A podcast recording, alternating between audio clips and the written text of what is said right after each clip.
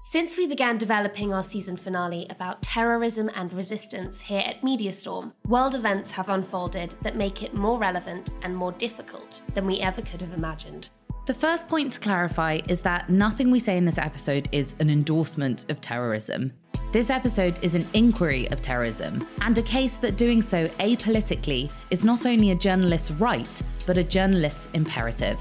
We are, of course, referring to events in Gaza, which remains under Israeli assault after Hamas killed and captured Israeli civilians, soldiers, and tourists on the 7th of October.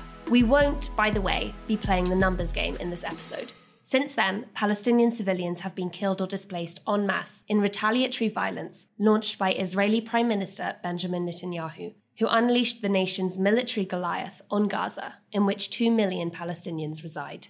In war, the first casualty is truth, and the battleground on which we all exist is the information battleground. Geopolitical agendas set the narrative framework, and propaganda colours it. This is no less true in Western countries that celebrate their free press, particularly when it comes to Israel and Palestine. Why? Because of history. The conflict is often traced back to the 1948 Palestine War, fought between Israelis and surrounding Arab states, which ended in the declaration of a State of Israel.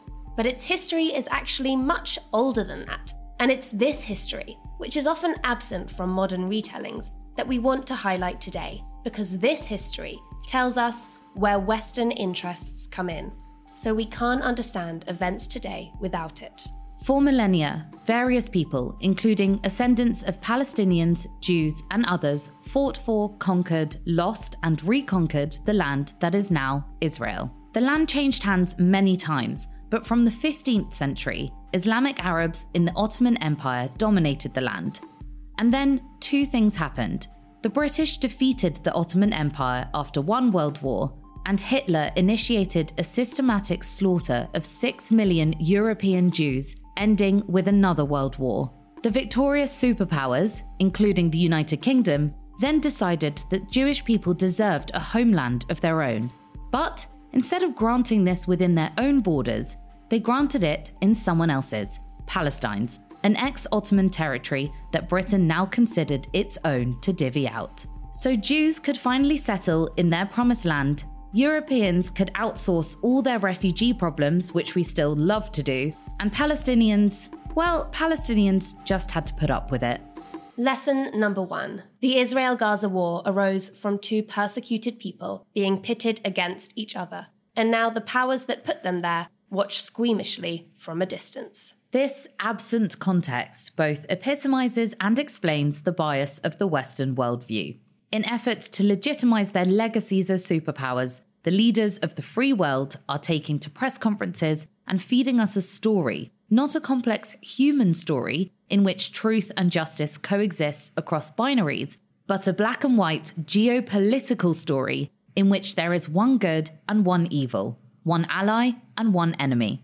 In doing so, they fuel a bloody cycle of blame and attack, revenge and counter revenge, and its terrible worst case conclusion the regional eradication of an entire people. So it falls on journalists to rigorously challenge geopolitical interests, to refuse to let journalism become a weapon of war. And it falls on every single one of us reading the news and watching the conflict to resist binaries, however temptingly simple they are, Unfortunately, in the current upset, we have seen poorly disguised anti Semitism and Islamophobia parading as empathy under whichever banner shares its enemy. We at Media Storm do not think the Western mainstream media is doing enough to flag geopolitical interests to the public. So here they are. The United States was the first country to recognize Israel in 1948 and has hung its diplomatic legacy on the state's successes ever since. Israel is also a key Western ally against competing interests in the Middle East, namely Russian interests. Knowing this, Western audiences can begin to make sense of the pantomime in which our politicians are currently engaged, squirming in interviews under a stifling ban against criticising Netanyahu, deflecting valid questions about the limits of British allegiance, steering all blame onto Palestinian terrorists as if we can possibly be expected to accept that that's all there is. Israel says it's preparing to um, attack Gaza by air, sea, and land. How worried are you about Palestinians in Gaza right now? Here's UK Foreign Secretary James Cleverly. Of course, I look at the plight of the Palestinians in Gaza, caused in very large part uh, by the decisions made by Hamas, where uh, water pipes rather than being used to pump water around Gaza, are being turned into rockets to fire into Israel. This I'm has, asking you about how worried uh, about you are about them now with what's so, to come. So, so we have been working to support the Palestinian people both on the West Bank and in Gaza uh, for for many, many, many years because we are worried about the Palestinian uh, people. The actions, the, the terrorist atrocity that Hamas perpetrated will cause more difficulty for the Palestinian people. Um, are you worried about them being bombed by Israel? Well, of course, we're worried about the, the loss of life in Gaza. But, uh, but the point that I have made consistently repeated by the Prime Minister and other world leaders, is Israel does have the right to defend itself and protect itself from terrorist attacks from Hamas coming out of uh, Gaza. And does that They mean... do have a duty to minimise uh, civilian casualties, and I've raised this in every conversation I've had with the Israeli government uh, about this issue. As one Israeli human rights group stated, there is no justification for such crimes, whether they are committed as part of a struggle for freedom from oppression or part of a war against terror.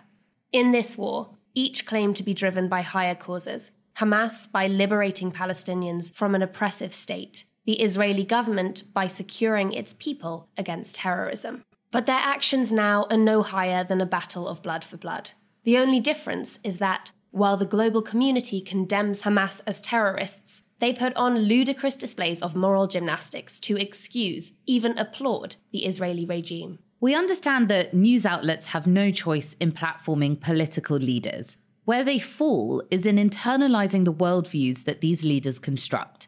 Editorial agendas are subtly shifted, assumptions are presented as facts, and the media becomes a mouthpiece to power. We see this in subtle word choices. Whether we call a group a resistance or a militia shapes listeners' ideas of whether it's right or wrong. An army trumps an invading force a conflict, and a legal war. For no term is this truer than the term terrorist. One man's terrorist, you know the saying. This is not a statement of justification, it's a statement of cause and effect. There is ample reason to call Hamas a terrorist group. There is also ample reason to call them a resistance. Before Hamas's attack triggered global outrage over civilian casualties, many Palestinians had been killed by Israeli soldiers just this year without the world batting an eyelid. Gazans have been living in conditions many of us would consider unacceptable for ourselves, trapped in poverty in an open air prison under heavy blockade by Israel, which restricts clean water and medical goods. Those who resist peacefully are routinely executed and interned. In these conditions, violent rebellion is guaranteed. History is very consistent with that lesson, but instead of learning, we use the term terrorist to shut down inquiry. The Hamas terrorists, who you don't seem to be particularly interested in, and the BBC seems to refuse to call terrorists, even though the British Parliament has legislated that they are terrorists. In this clip, the UK's Defence Secretary Grant Shapps turns a question about foreign policy into an accusation about the BBC's decision to not call Hamas terrorists. I read, I think it was a very unfortunate uh, article, I think it was by John Simpson, explaining why, although the British Parliament has legislated Hamas as a proscribed organisation and a terrorist, the BBC think it's not appropriate to call them terrorists. Are you aware of the Ofcom code and the rules for all broadcasters? This decision by the BBC is in keeping with independent guidelines because, to quote World Affairs editor John Simpson, calling someone a terrorist means you're taking sides and ceasing to treat the situation with due impartiality. Hearing this clip, we were struck by how sinister it is for a Western politician live on air to pressurize public service journalists to submit to government language. There lies the front line between press and propaganda, alive and kicking in the West. Terrorist is not just a legal definition, it is an excuse to disengage and dehumanize, to ignore valid grievances, to refuse to negotiate, to bypass legal, constitutional, and human rights, to torture, detain, and assassinate without trial. When we objectify someone as a terrorist, we turn a blind eye towards whatever motivates them as a human being. Righteous vengeance underpins terrorism in all its forms. So today on Media Storm, we will speak to people who have been convicted as terrorists and ask them why they fought. Our goal is discourse in the name of humanism and, most of all, peace. We'll also interrogate the Western worldview and the presence of propaganda in mainstream news with former UN Security Chief Kishore Mahbubani. Then I'll see you back in the studio with Afghan author Gulwali Passarlay and Lebanese reporter Zahera Harb to discuss everything around this media storm. Another passenger plane has crashed into the World Trade Center. U.S. warships launched the opening salvo of Operation Iraqi Freedom. Baghdad skyline, well, it's now flames and billowing smoke. Weapons of mass, mass destruction. destruction were never found. You killed a million people in Iraq. Our war on terror begins with Al Qaeda, but it does not end there. Welcome to Media Storm, the news podcast that starts with the people who are normally asked last. I'm Matilda Mallinson. And I'm Helena Wadia. This week's investigation One Man's Terrorist Resistance and Radicalism in Gaza and Beyond. The political struggle in Northern Ireland claims yet another victim. We begin in Northern Ireland with the Irish Republican Army, the IRA. The group rose to infamy during the Troubles, a 30 year conflict between Protestant Unionists, who wanted to remain part of the UK, and Catholic nationalists, who wanted to join the Free State in the South. Just before lunchtime, a bomb exploded in a parked car just outside the officers' mess, and seven people, including a Roman Catholic padre, were killed. Like Hamas, the IRA has entered public imagination through the lens of terrorism due to its car bombing campaigns in which hundreds of civilians were killed.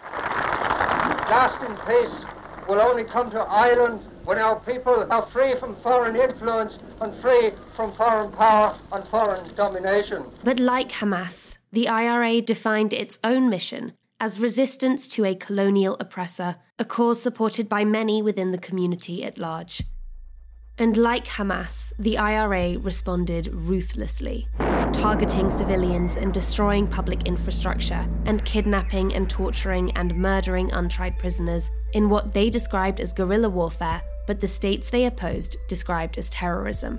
But also, like Hamas, the states they opposed committed similar crimes, targeting civilians and weaponizing public infrastructure, and kidnapping and torturing and murdering untried prisoners but they were called soldiers and police officers instead, and they waged their war with the moral and military backing of a global superpower behind them. Now, officially, the British Army was sent to Northern Ireland as a peacekeeping force during the Troubles. On the last Sunday in January, Catholic civil rights marchers came into violent conflict with British troops in the centre of Londonderry. So, when the British Army opened fired on Catholic civil rights marchers in 1972, the British public was told the troops claimed they'd shot back in self defense at snipers who'd started the shooting. That the 14 adults and teenagers killed in the streets were gunmen for the IRA, terrorists. What happened on Bloody Sunday was both unjustified and unjustifiable. It took nearly 40 years for this lie to be overturned and for the British government to admit the truth. These were innocent civilians killed in cold blood. But the damage had been done. Bloody Sunday, as it came to be known, sparked the deadliest year of the conflict and an upsurge in recruits to the IRA. My name is Tony Doherty, and my father was murdered on Bloody Sunday. Among them, the son of one of the 14 people murdered that day prior to Bloody Sunday, I wouldn't describe our family as a Republican family. After Bloody Sunday, I did start seeing the world in a slightly different way. We clearly saw the British Army as an invading force, and they treated us with absolute disdain. But I, I remember actually by the age of 10, which was just over a year after Bloody Sunday, asking my aunt, What age did you need to be to join the IRA? She laughed back at me and said, You have to be 16, but it'll be long over by the time you're 16. So people had no real idea of a long war. At that stage, people thought this, this can't go on forever. Is it a fair observation then that most people, whatever their frustrations, would have opted for peace over war? That there has always been a yearning for, for, for peace. Nobody in their right mind would want to become involved in a long term military campaign. But what, what I actually found when I went to prison was a number of people who pointed towards Bloody Sunday as the sole justification of why they were there and why they had joined. I, I was actually taken aback. I thought it was just me, but what what effectively happened that day was that the peaceful campaign for civil rights was blasted off the streets by the British Army. It's, it's a bit like what, what's happening in, in Palestine and Israel today. When you don't have the avenues for dialogue or the aspiration towards just outcomes, vacuums are created, and, and vacuums are usually filled with hate and misunderstandings. People weren't really listening to one another, and, and people become blinded by conflict, myself included. I locked in to violence, revenge, and counter revenge. And as we have seen, that can go on for, for generations. You describe this cycle of violence when people don't listen to each other and characterize each other, as you say, with hate and misunderstanding. This points to my main question today with the terrorist label. Is there a risk that this feeds into that cycle of not understanding, not listening? Absolutely. I, I, I think the use of the word terrorist or terrorism, it's a heavily weighted emotional and propaganda term, and it's normally used by, by states. What, what I witnessed growing up was state terrorism. I mean, I, I was convicted as a terrorist. When I went to prison, I did reflect in a sort of infantile way at times on the fact that the person who killed my father, who was Soldier F, hadn't spent a single day in prison for his murder and the murder of four other young innocent people within the space of 15 minutes. And yet here, the son of one, one of those murdered people was classed as a, as a criminal. Here's the thing. If you had been there on Bloody Sunday, you were absolutely terrorized by what you saw. Thousands of people were forced to scatter under heavy gunfire, and those who couldn't get away were basically slaughtered like animals in, in the street. Was that terrorism? Of course it was. But it was also legitimized by the state propaganda, and there's nobody better at it than the than the British, in my view. You will carry your terrorist conviction for the rest of your life. Does it bother you? I don't really care if the British government decided to describe the IRA as a terrorist organisation. I have no regrets about becoming a member. What I am concerned about is the legitimacy of the cause. I think if I was in Gaza today, I will be part of the resistance. I have absolutely no doubt about it because it's very, very difficult to see peace and justice while you're subject to such abuse and, and discrimination. Is the resistance infallible? Of course they're not. Some some of the activities of the IRA are very difficult to justify and certainly not glorify, but it doesn't take away from the cause. How do you define a terrorist?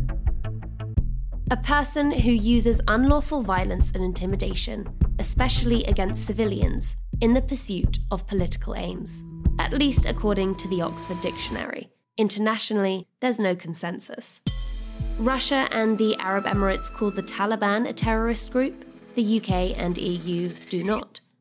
New Zealand and Canada deem the Proud Boys, who stormed the US Capitol in support of Donald Trump, a terrorist group. The USA does not. There's Mr. Mandela, Mr. Nelson Mandela, a free man taking his first steps into a new South Africa. You might see Nelson Mandela as a figurehead of peace, who led South Africa out of the apartheid. And yet he was on US terrorist watch lists until 15 years after winning the Nobel Peace Prize. Why?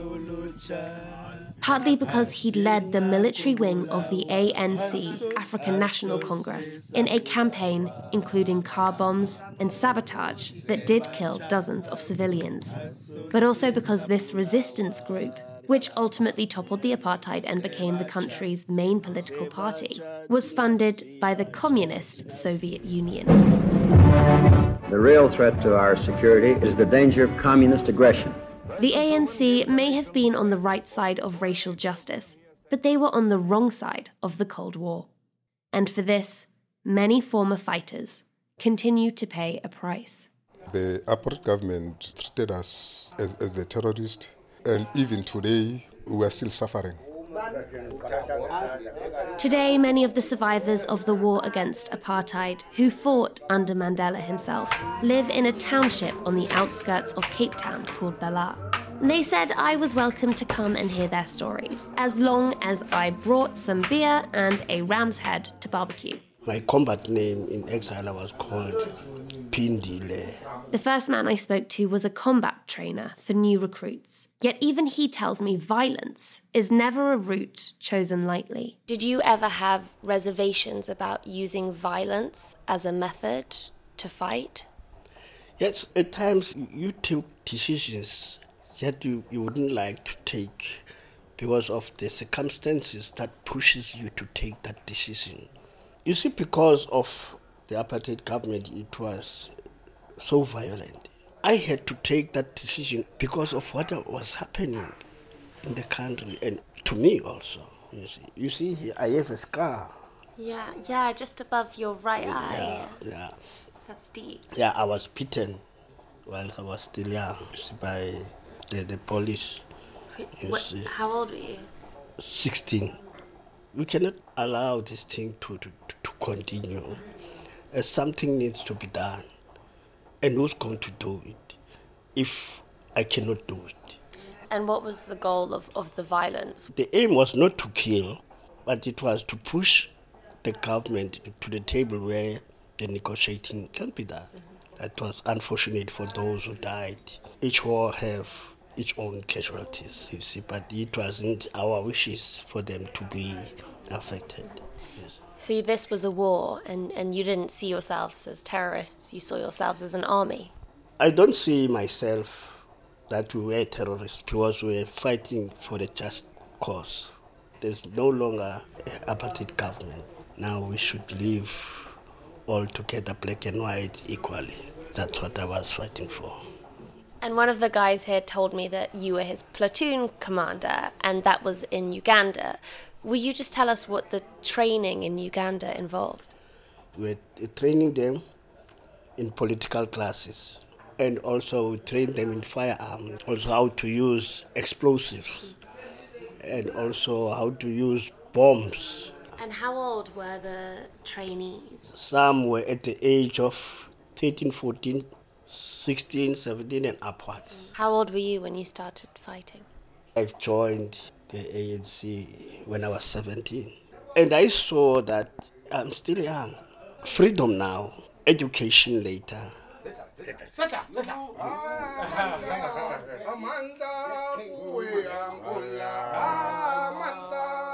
We rarely think about the cost of violence to those who commit it.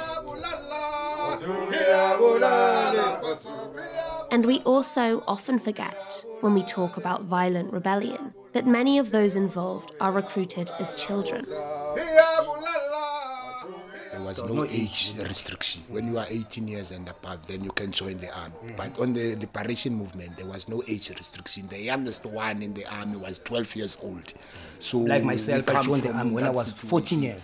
So yeah, it was a very painful experience because we wanted as boys to be teachers or to be a lawyer or something like that, but we were forced of fighting this conflict because we saw our parents the way they were treated by the white regime. As we grow up in that trauma, that's when uh, this movement of underground started.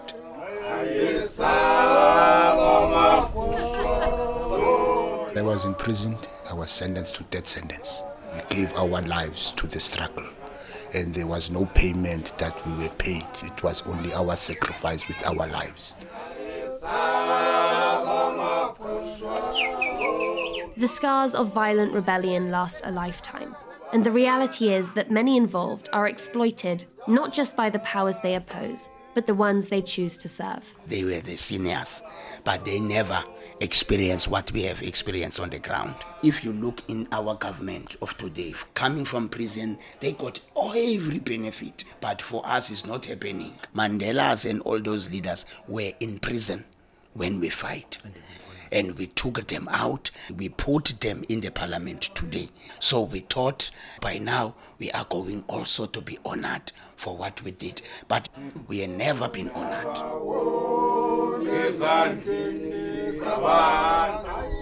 Brian Matassi, Ayanda Mvulane, and Master Samandi met me as representatives of a group called Liberation Struggle for War Veterans, or LSWV.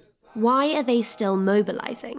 Because after all they've sacrificed, and even after being vindicated by history, they continue to pay the price of having been looked on by the world as criminals. They are still treated us as a terrorist even now. The veteran is eating in the dustbin. The veteran, you find the veteran under the bridge.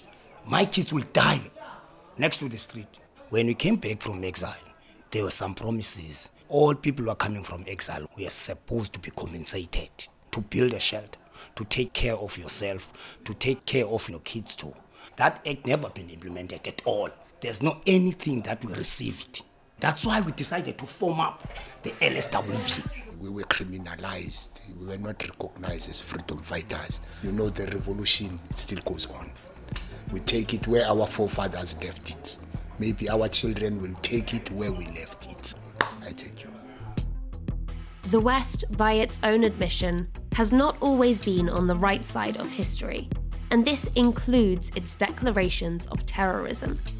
Which is why an independent media must be critical of the moral parameters its politicians put in place. When I arrive in America and I turn on the television and I watch the news channels, I feel I've been cut off from the rest of the world. It's such an insular, self absorbed discourse that takes place. Kishore Mahbubani warns that Western news is not always as independent as we think. Mahbubani is a leading academic and distinguished fellow at the National University of Singapore, but for much of his career he worked as a diplomat, serving as Singapore's ambassador to the UN and two time president of the UN Security Council. I asked him first to define what he means by the Western worldview. In the past, the Western worldview was somewhat diverse. If you were talking 20 years ago, the French President Jacques Chirac and the German Chancellor Gerhard Schroeder fiercely opposed the war in Iraq, you know.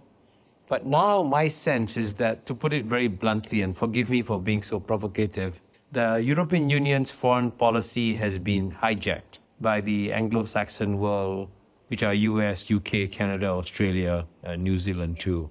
And how influential or, or representative is the Western worldview compared to others? If you add up the total population of the Western countries, they make up at best 12% of the world's population. 88% of the world lives in a non Western world. Right now, as you and I speak, we are going through a major historical transition away from the era of Western domination of world history towards a more natural world order where China, India, and other Asian countries will once again become stronger and more powerful actors. My full interview with Kishore exploring these geopolitical dynamics in more depth will be available in full for Patreon subscribers. You can access that via the link in the show notes. So, we in, in, Western democracies credit ourselves with having a free press. But is it your perception that our news media is not as independent as we think it is? That it has been guilty of perpetuating a very subjective Western worldview? The puzzling thing about the United States is that, on the one hand, it has the world's best universities and it has the world's best known academics. It has the world's most powerful and influential newspapers, right? It has the freest media in the world. Now, you add up all these factors, Americans should be among the best informed people in the world. But sadly, they are among the most ignorant. They don't understand the nuances of this new world that is emerging. I, I live in New York for over 10 years, and I read the New York Times every day. It's such a joy to read it every morning but it's also one of the most arrogant newspapers in the world. And presumably, this isn't just a, a, a New York Times problem. Frankly, I refer to it as the Anglo Saxon media problem because the Anglo Saxon media, including British newspapers and Australian newspapers, are incredibly condescending when they write about the 88% of the world's population who live outside the West and make absolutely no effort to understand why do they view the world so differently from the West. Okay, so let's talk about what that worldview actually looks like. Having grown up in the UK myself, I'd say a big part of the West's self perception is its pursuit of a moral mission to promote human rights and democracy around the world. Does this view of the West hold up outside the West? When the West claims that it represents the highest values of human rights and democracy, certainly in their domestic societies, they are doing very well. The question is in their foreign policy, Western countries, including the United States, sacrifice human rights and democracy when there's a clash between their interests and their values. So, for example, the United States was the first modern, developed Western country to reintroduce torture in Guantanamo. And what was shocking to the rest of the world was that no European government dared to publicly criticize the United States for reintroducing torture. The rest of the world saying, now what's going on here? I thought you guys are in favor of human rights and democracy. Why do you have double standards? You mentioned Guantanamo, which is very relevant for this episode because Guantanamo Bay is one of the ultimate symbols of the war on terror. Well, not just a symbol, it's a hugely controversial American detention facility for terror suspects, overwhelmingly for Islamic terror suspects. It's based in Cuba, which Cubans aren't very happy about, and it was opened by the US government after 9 11. It's widely attested to engage in awful methods of torture against prisoners who've been interned, which basically means they've been imprisoned without trial and people have disappeared inside for decades and people are still inside. Now, this is all done and can only be done in the name of counter terrorism, which brings me on to my next question. In attempting to bridge this divergence between Western and non Western worldviews, how accepting should we be of the West's narrative of its war on terror? Do people from other worldviews agree with our definition of who and what constitutes a terrorist. Every civilized society in the world abhors terrorism. That is not the issue, but when the United States announces a global war on terror, that was a huge oversimplification because each terrorist group has got its own separate agenda. You got to understand each group and figure out ways and means of dealing with them individually to find political solutions to what was troubling them and not just focus on the military dimension in trying to eradicate terrorism. Now, let me give you a good example with the Iraqi invasion. It was sadly an illegal invasion, as Kofi Annan said. And many of my Arabic friends predicted that US forces would be attacked by terrorists after they defeated the army of Saddam Hussein.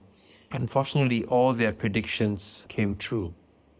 Something maybe I'm hearing in that answer is perhaps the term terrorist, especially used as a globally sweeping label, could conceal more than it reveals because it doesn't allow us to understand the human grievances behind the terror tactics, which we need to do if we want to diffuse that violence. Is that a fair reading? Absolutely You've got to understand different cultures and learn to work with them. Let me just give you a very simple example.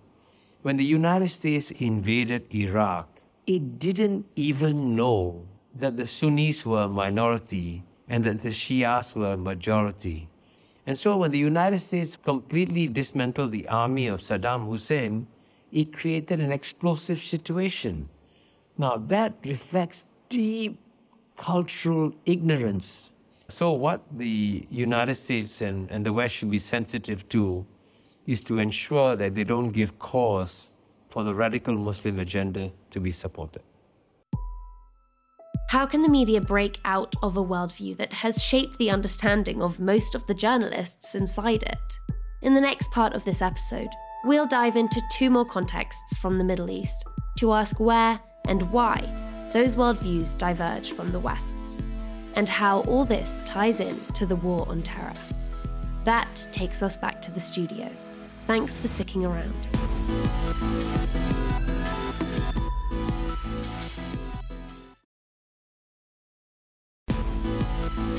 Welcome back to the studio and to Media Storm, the podcast that starts with the people who are normally asked last. This week, we are looking at the fine political line between terrorism and resistance and how the mainstream media should tiptoe that line. And with us are very special guests. The first guest is our very own teacher of journalism. That's right, before becoming Director of International Journalism Studies at City, University of London, where many, including Matilda and I, learned our craft, she reported on the front lines in her native country, Lebanon, during the Israeli occupation in the country's south, and went on to anchor Tele Liban, as well as presenting a number of popular political programs. She's published across international news outlets, as well as authoring a collection of books on reporting in the Middle East. Welcome to the studio, Zahera Harb. Thank you so much. How does it feel, yeah, being questioned by your former students? uh, I just feel at home, actually. oh, good. And our, our, second guest is also an author. He is the man behind The Lightless Sky, an Afghan refugee boy's journey of escape to a new life. Among a number of impressive positions, he has been president of the United Afghan Peace Movement and chairperson of the Afghan Youth Movement, advocating for refugee youth since his own political exodus from Afghanistan in 2006. He was shortlisted for the Nansen Refugee Award by the UN High Commission for Refugees and has spoken across news outlets on displacement and immigration policy. Thank you for joining us, Gulwali Passarlay. Great to be with you. Thanks for having me. Thank you. So, in the first half of this episode, we heard from and about military groups that have been seen by their communities as resistance fighters, but labelled internationally as terrorists, while engaging in many of the same tactics as the official armies and governments that they oppose. Now, we want to start with a theoretical talk about some of the language and imagery that dominates this topic in the international press. Zahera, this is why we invited you on. So, among your publications is a book called Channels of Resistance in Lebanon, which looks at perceptions of Hezbollah and the role of international and national media in propaganda. Now, for any listeners who don't know, Hezbollah is a Shiite Muslim political party and military group. It was founded in Lebanon in the wake of the 1982 war when Israel invaded. The group opposes Israeli and Western attempts to exert influence in the region with a mantra of anti colonialism and Islamic nationalism. It has been designated, in part or in full, a terrorist group by much of the international community, including the US, EU, UK, and Arab League.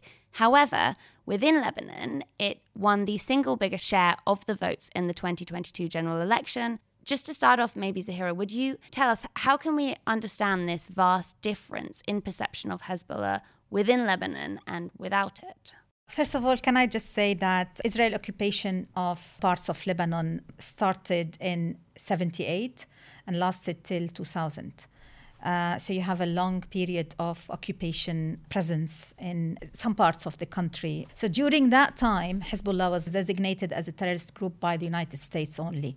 The EU, UK did not see it at that time as a terrorist group this whole notion of um, Hezbollah being uh, identified or classified as a terrorist group uh, came into existence uh, in the wake of the uh, Syrian uprising. At the time when, when Hezbollah fighters took part in fighting alongside the Assad regime, the Ba'ath regime in Syria and later on also uh, aiding the rebels in uh, the Houthis in Yemen. Post 2011, really, when we started seeing that shift in the terrorism uh, label, it contradicted the fact that Hezbollah is a political party in Lebanon. Uh, they have their military faction.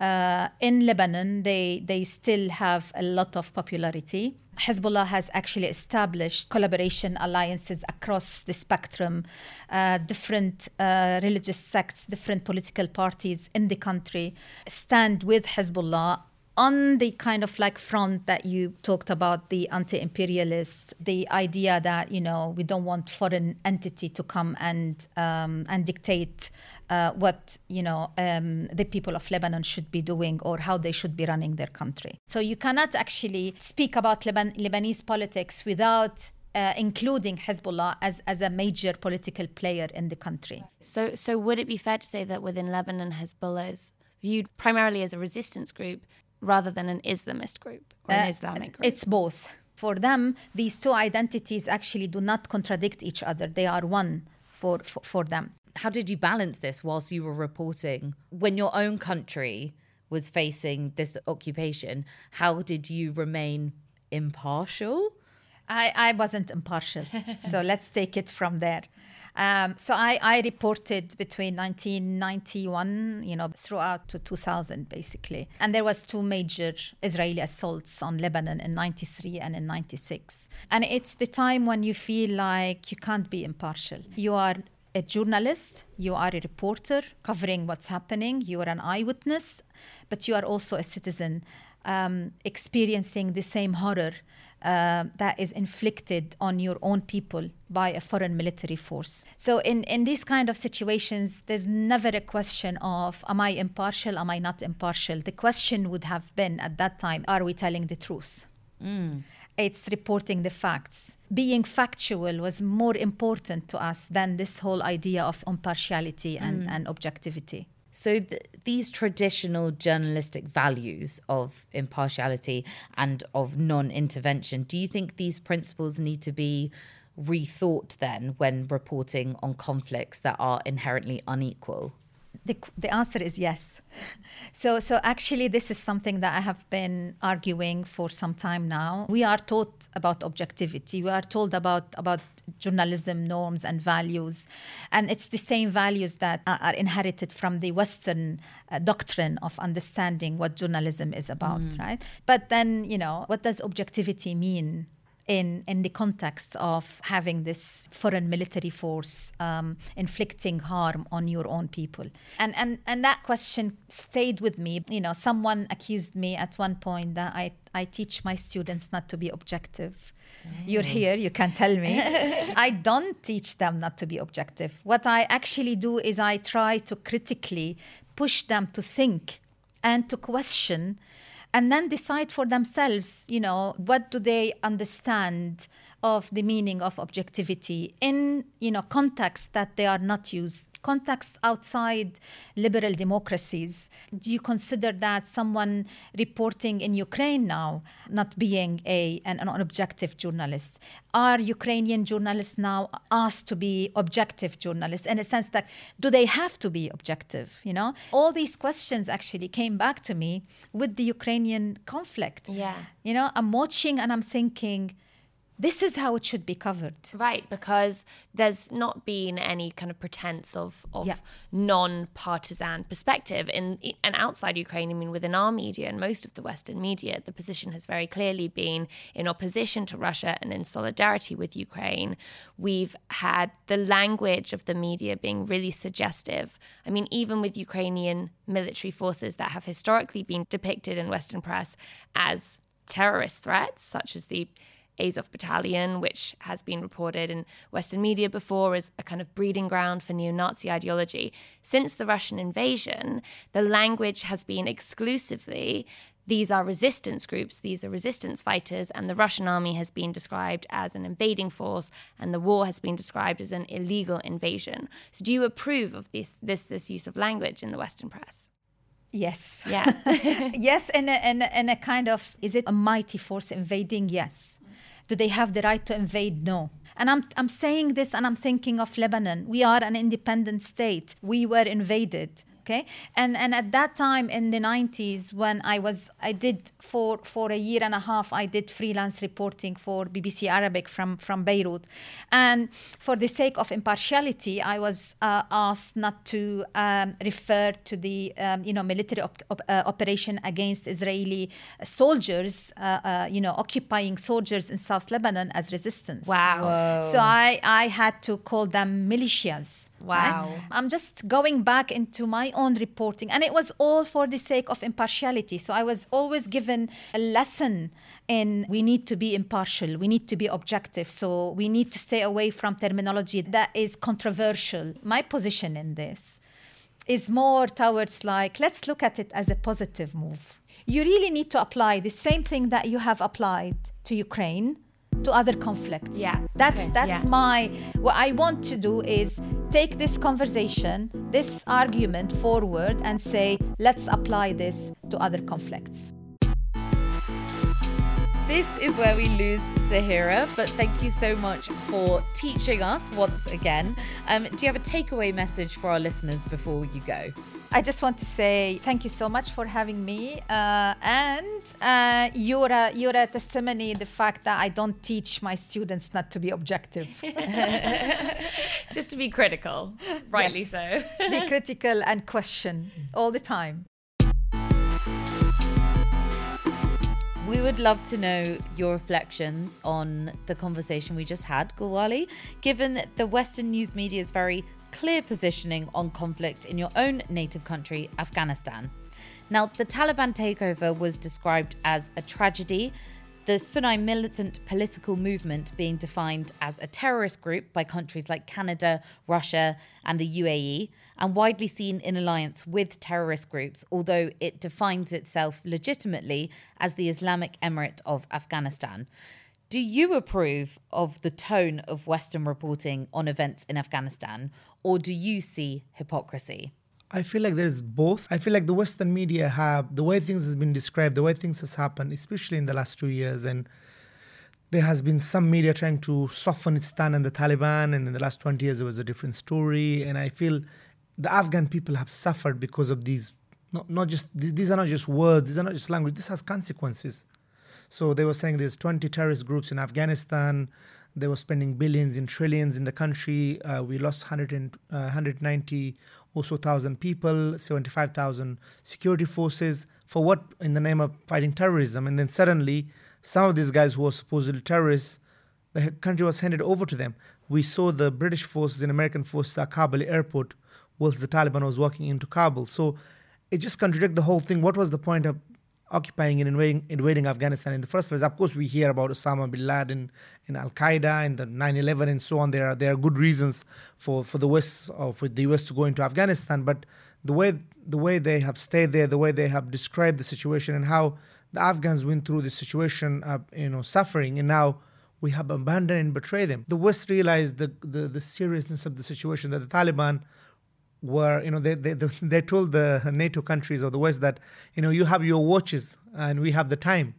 So they realized there was no point continuing this unwinnable fight. So the West was trying to change its language. and change the narrative. It seems to me that often the difference between what we see as terrorist and what we see as legitimate isn't the military tactics of that group, it's the politics.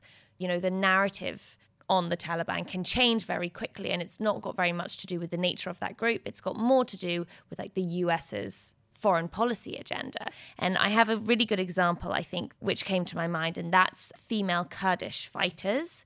From the beginning of the war in Syria in 2011, Kurdish women fought ISIS alongside men, even establishing their own women's defense unit. And this earned them pride of place in Western media. We had stories of beautiful, strong, badass Kurdish women. You know, the Daily Mail called them inspirational and incredibly brave. CNN chose them as the most inspirational women of the year in 2014. And yet, in a different context, when they're fighting Turkey, they were seen and described as, quote, murderers with highlights. Now, the PKK or Kurdistan Workers' Party is labeled a terrorist organization by Turkey and many Western governments for its resistance to Turkey and against what the PKK would describe as Turkish attempts to ethnically cleanse their communities. So this serves to show, I think, you know, just how arbitrary and political the language is. That's that's a very good summary. And indeed, this is the issue. We say what suits us. The the people who are fighting against the Soviet Union and Afghanistan were freedom fighters, my father included. They were the Mujahideen. And then the same Mujahideen who were fighting the US was labeled as terrorists. So it's like, it depends who is fighting who and, Yeah. and th- that context. And so there is no uh, um, uh, uh, agreed definition. We've been speaking of double standards, and something we've heard from sources who grew up in Iraq or surrounding countries is that local communities who have witnessed US shellings and civilian killings often consider US activity in those regions to be terrorist. Is that something you have heard or come across? And, and what does that say to listeners who may have never encountered those testimonies? Completely, I agree. I think the U.S. what the U.S. has, the U.S. has done in Iraq and as well as Afghanistan, they have terrorized people. I've lost loved one. My loved one was killed by the U.S. forces. So I saw and I still see the U.S. actions in Afghanistan, in Iraq, and elsewhere as a terrorist activities and terrorist involvement because you can't have it both ways. You can't say, you know, we're here to help and support you, but those who makes a stand against are terrorists. So it, it doesn't make sense.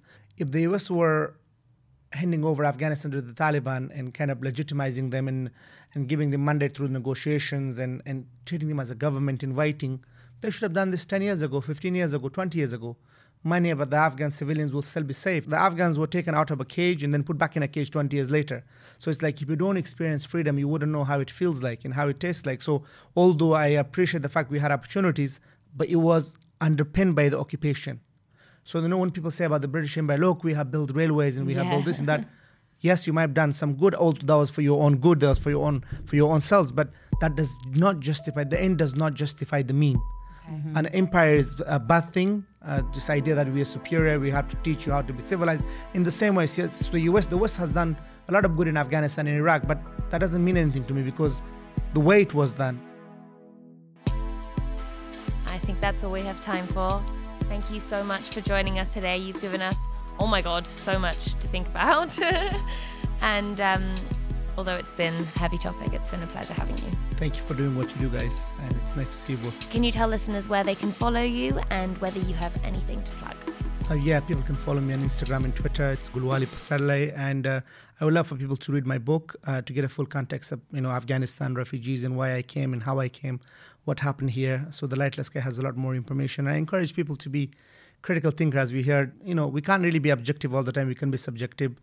Our own upbringing, uh, our surrounding environment makes us who we are, but ultimately, we are all capable of showing kindness and humanity. Thank you for listening and for seeing us through to our season finale. If you value what we do, please consider sponsoring us on Patreon by following the link in the show notes. While we may be wrapping up for winter, there is a huge back catalogue of fascinating topics and testimonies on our feed. So have a scroll and see what else pricks your interest. And though our next season is scheduled for the new year, we may pop back in the feed with some current affairs commentary and special investigations beforehand, so make sure you turn on notifications for the show. Follow Media Storm wherever you get your podcast so that you can get access to new episodes as soon as they drop. If you like what you hear, share this episode with someone and leave us a five star rating and a review. It really helps more people discover the podcast, and our aim is to have as many people as possible hear these voices. You can also follow us on social media at Matilda Mal at Helena Wadia and follow the show via at Media Storm Pod.